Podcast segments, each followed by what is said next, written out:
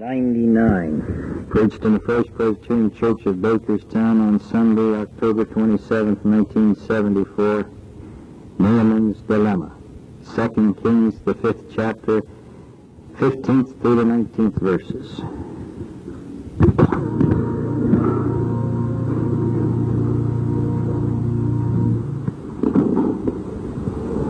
Second Kings, the fifth chapter, beginning to read at the 15th verse.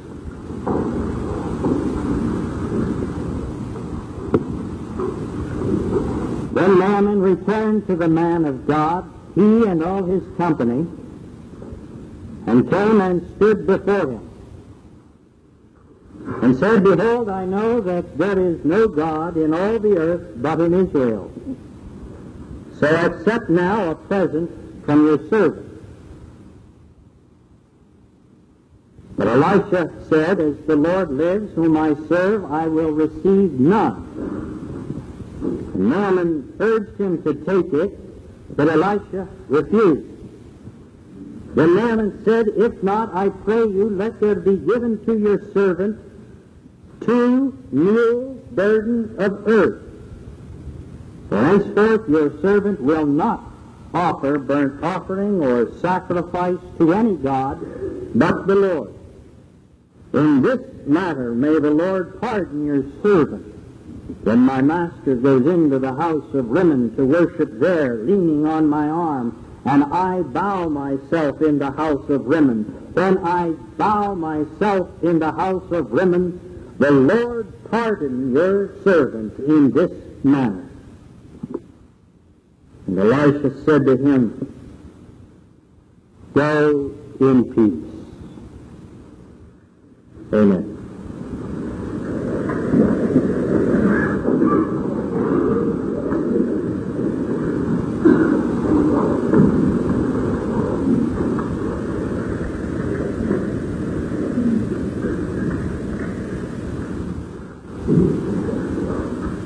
Today I would like to speak with you on one of the royal virtues of life.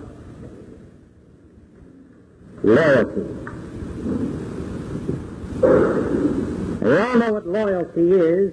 It's indispensable for true character. The late Robert McCracken has called it the cement of society, and he means it is not only a personal quality, but it is that one thing that is needed in all realms of society to hold our various institutions together. Without loyalty,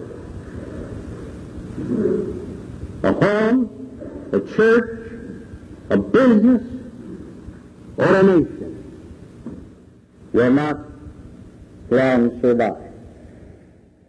It's one of those indispensable things that we must have with God and ourselves. Whether we're going to find the happiness, the joy, and the success that God has intended us to find. Now, our problem is not knowing how to be royal. No, no. Our problem usually stems from trying to deal with conflicts of loyalties. You see, we are in trouble when our loyalty to God, which I understand from the Bible is to be supreme and paramount, when that particular loyalty is in conflict with the loyalty that you and I have for our homes, for our businesses, and for America.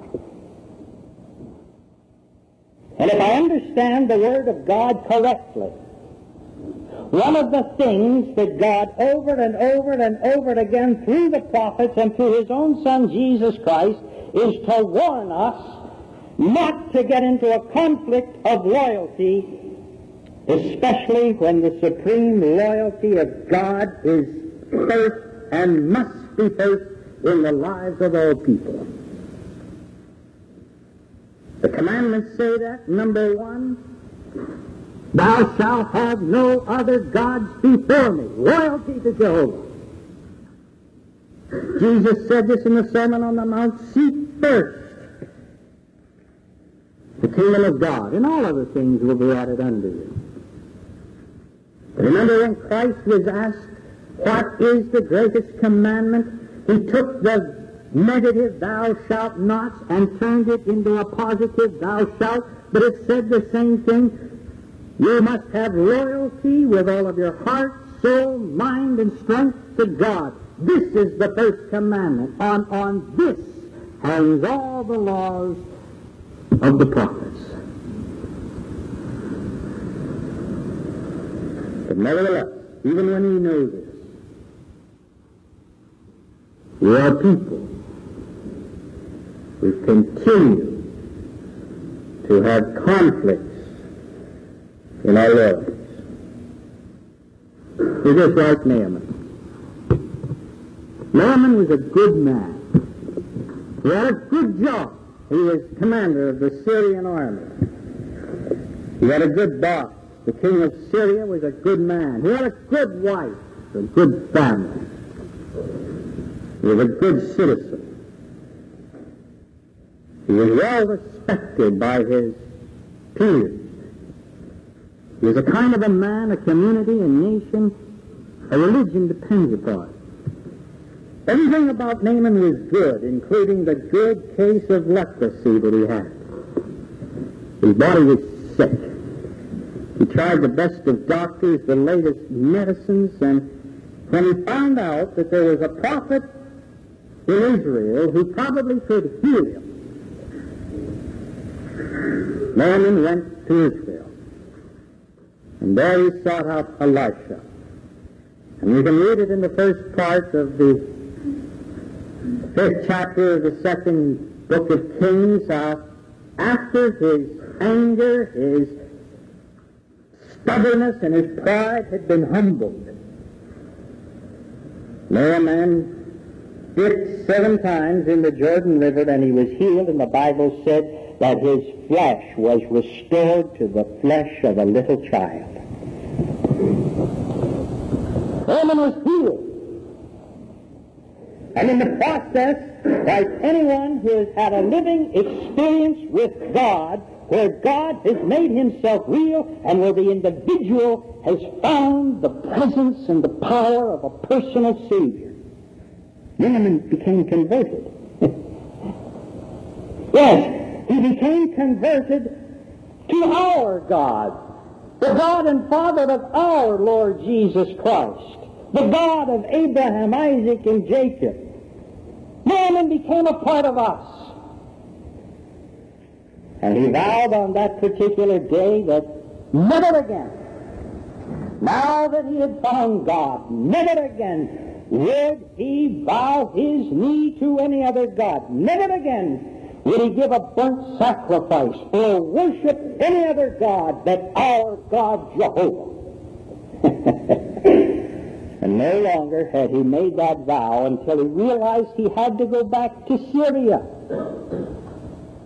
And in those days in Syria, they didn't worship our God. They worshiped Rimmon, another God.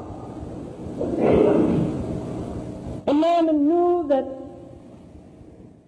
if he was going to keep his job, if he was going to provide for his household, if he was going to be considered a respectable citizen of Syria,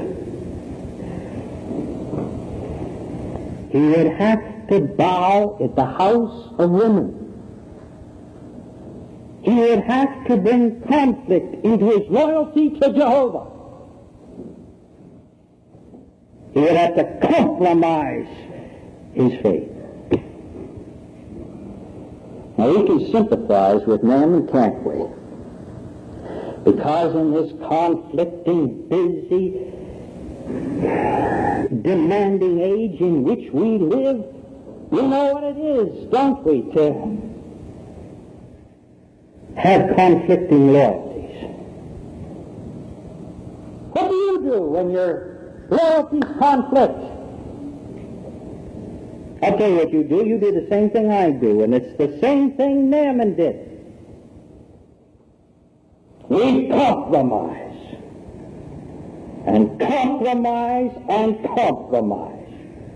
Let's face it. We are a compromising people. Oh, we love God. We worship Him. Aren't we here today?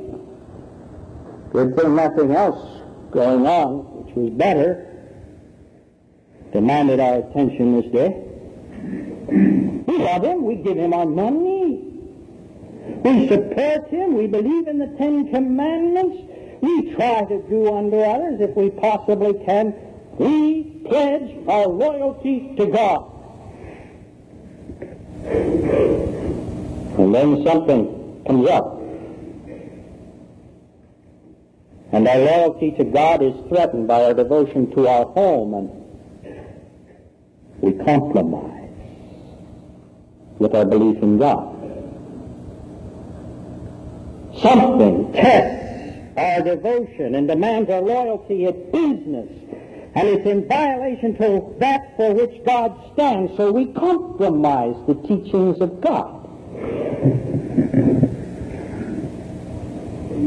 Our nation does not behave. We compromise with the teachings of God.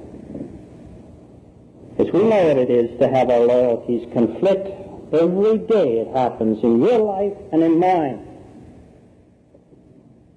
We are constantly compromising on this devotion that we claim we have to God. You and I, we have Naaman's dilemma. And we spend so much time, get so upset, work so hard simply because we allow our loyalties to conflict. What are you going to learn? When are we ever going to learn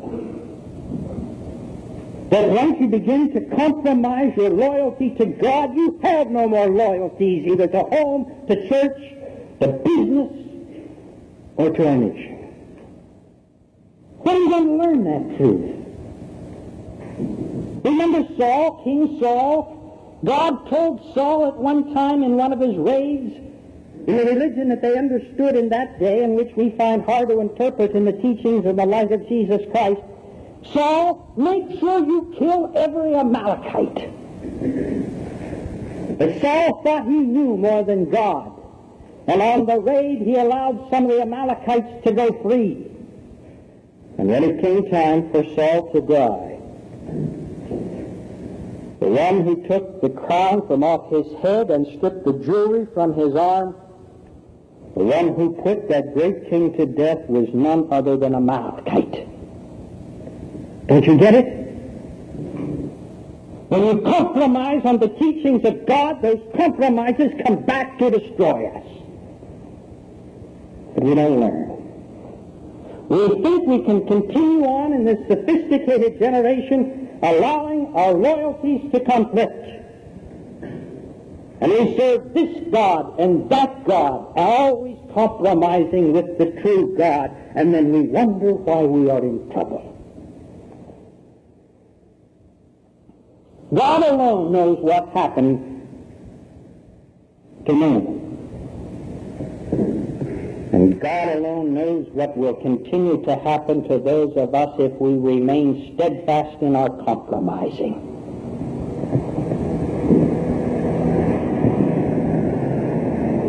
You don't know what happened really. Only God knows what happened to Naaman.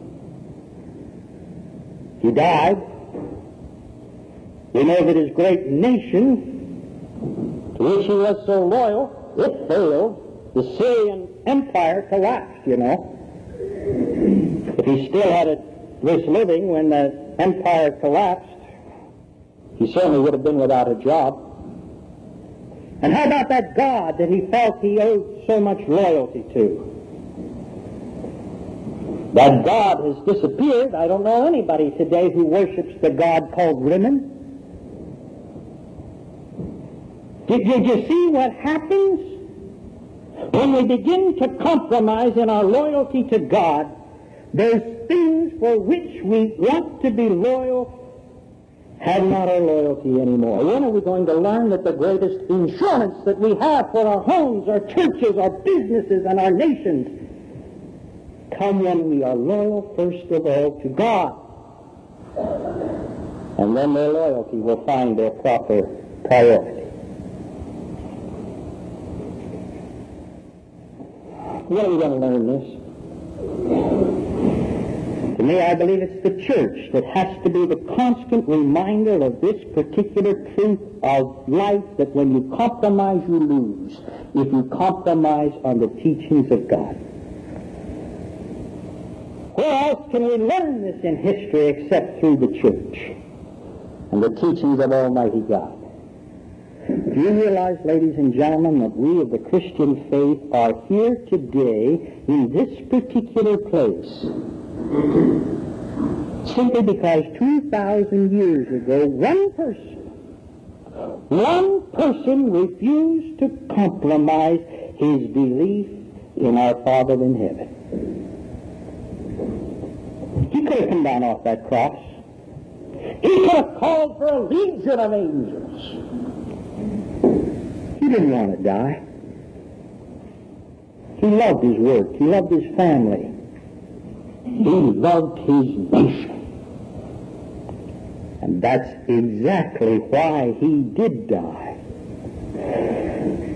Because he believed that it was the will of his Father in heaven.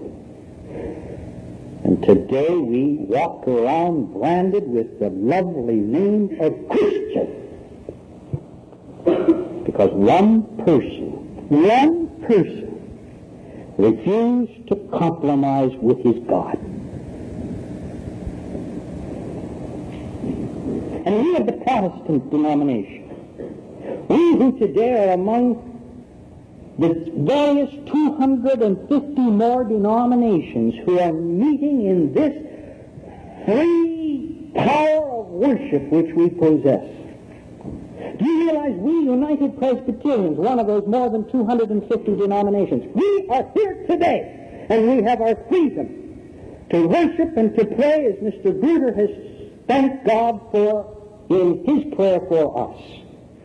We have this freedom and this easy access to God because one person in the 16th century, on the 31st day of October in 1517, refused to compromise with his conscience or with the belief that he had in God's Word speaking to him, and who nailed on a church door at Wittenberg, Germany, his 95 Theses. This is a great day for Protestantism. It's the day we remember Martin Luther, one person who in those ensuing months and years was thrown out of his job as a monk, who was threatened and then excommunicated from the church that he loved and in which he was ordained. That he was brought before a group of not only his church leaders, but also the princes of state as well, and who at the Diet of Worms had to stand before King or the Emperor Edward as well as the princes of the church, and he was asked and told to recant of those things that he had written with his pen in his tracts and had spoken in words from his pulpit. You remember that great moment in history when he was asked to think over the seriousness of the stand which he was taking, and he replied both to the emperor and to the kings of the churches. I find it neither right nor safe to go against the teachings of God and the dictates of my conscience. Here I stand. I can do no otherwise. God help me.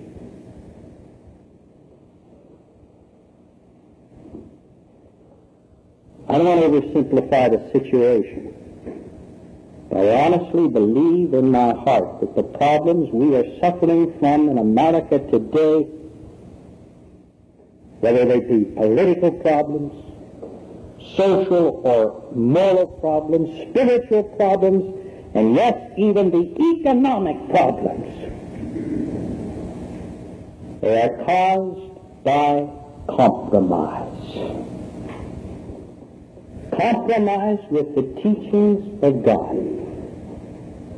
And not one of them is going to be healed until we return to those teachings which we know through Jesus Christ and stand on them. That's not going to be easy. I plead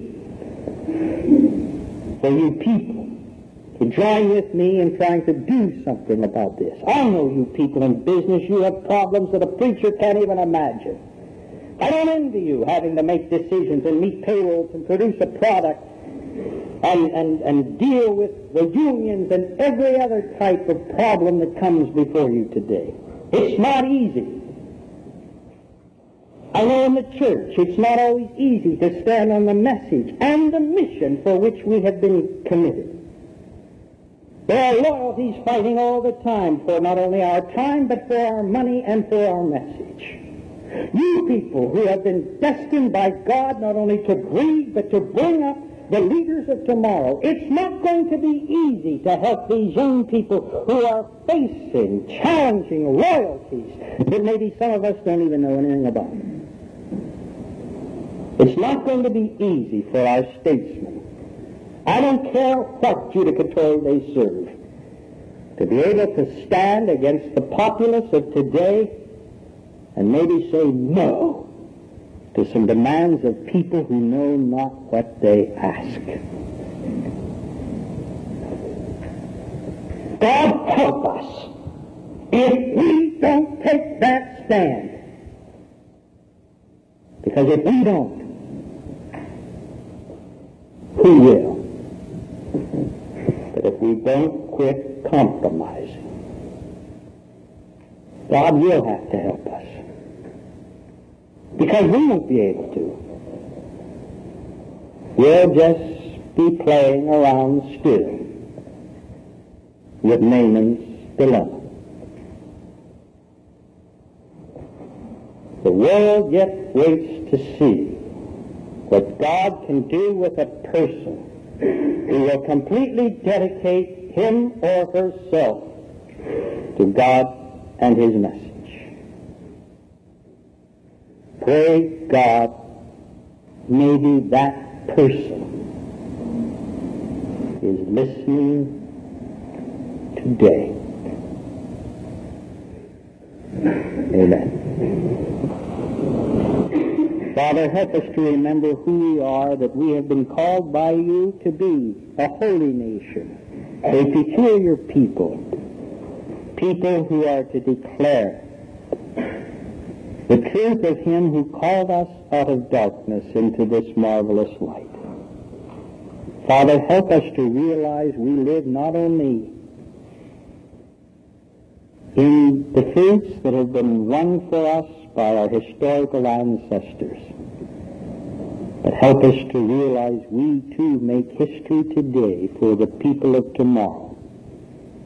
Help us to give them something on which they can stand. Help us to stand in your truth.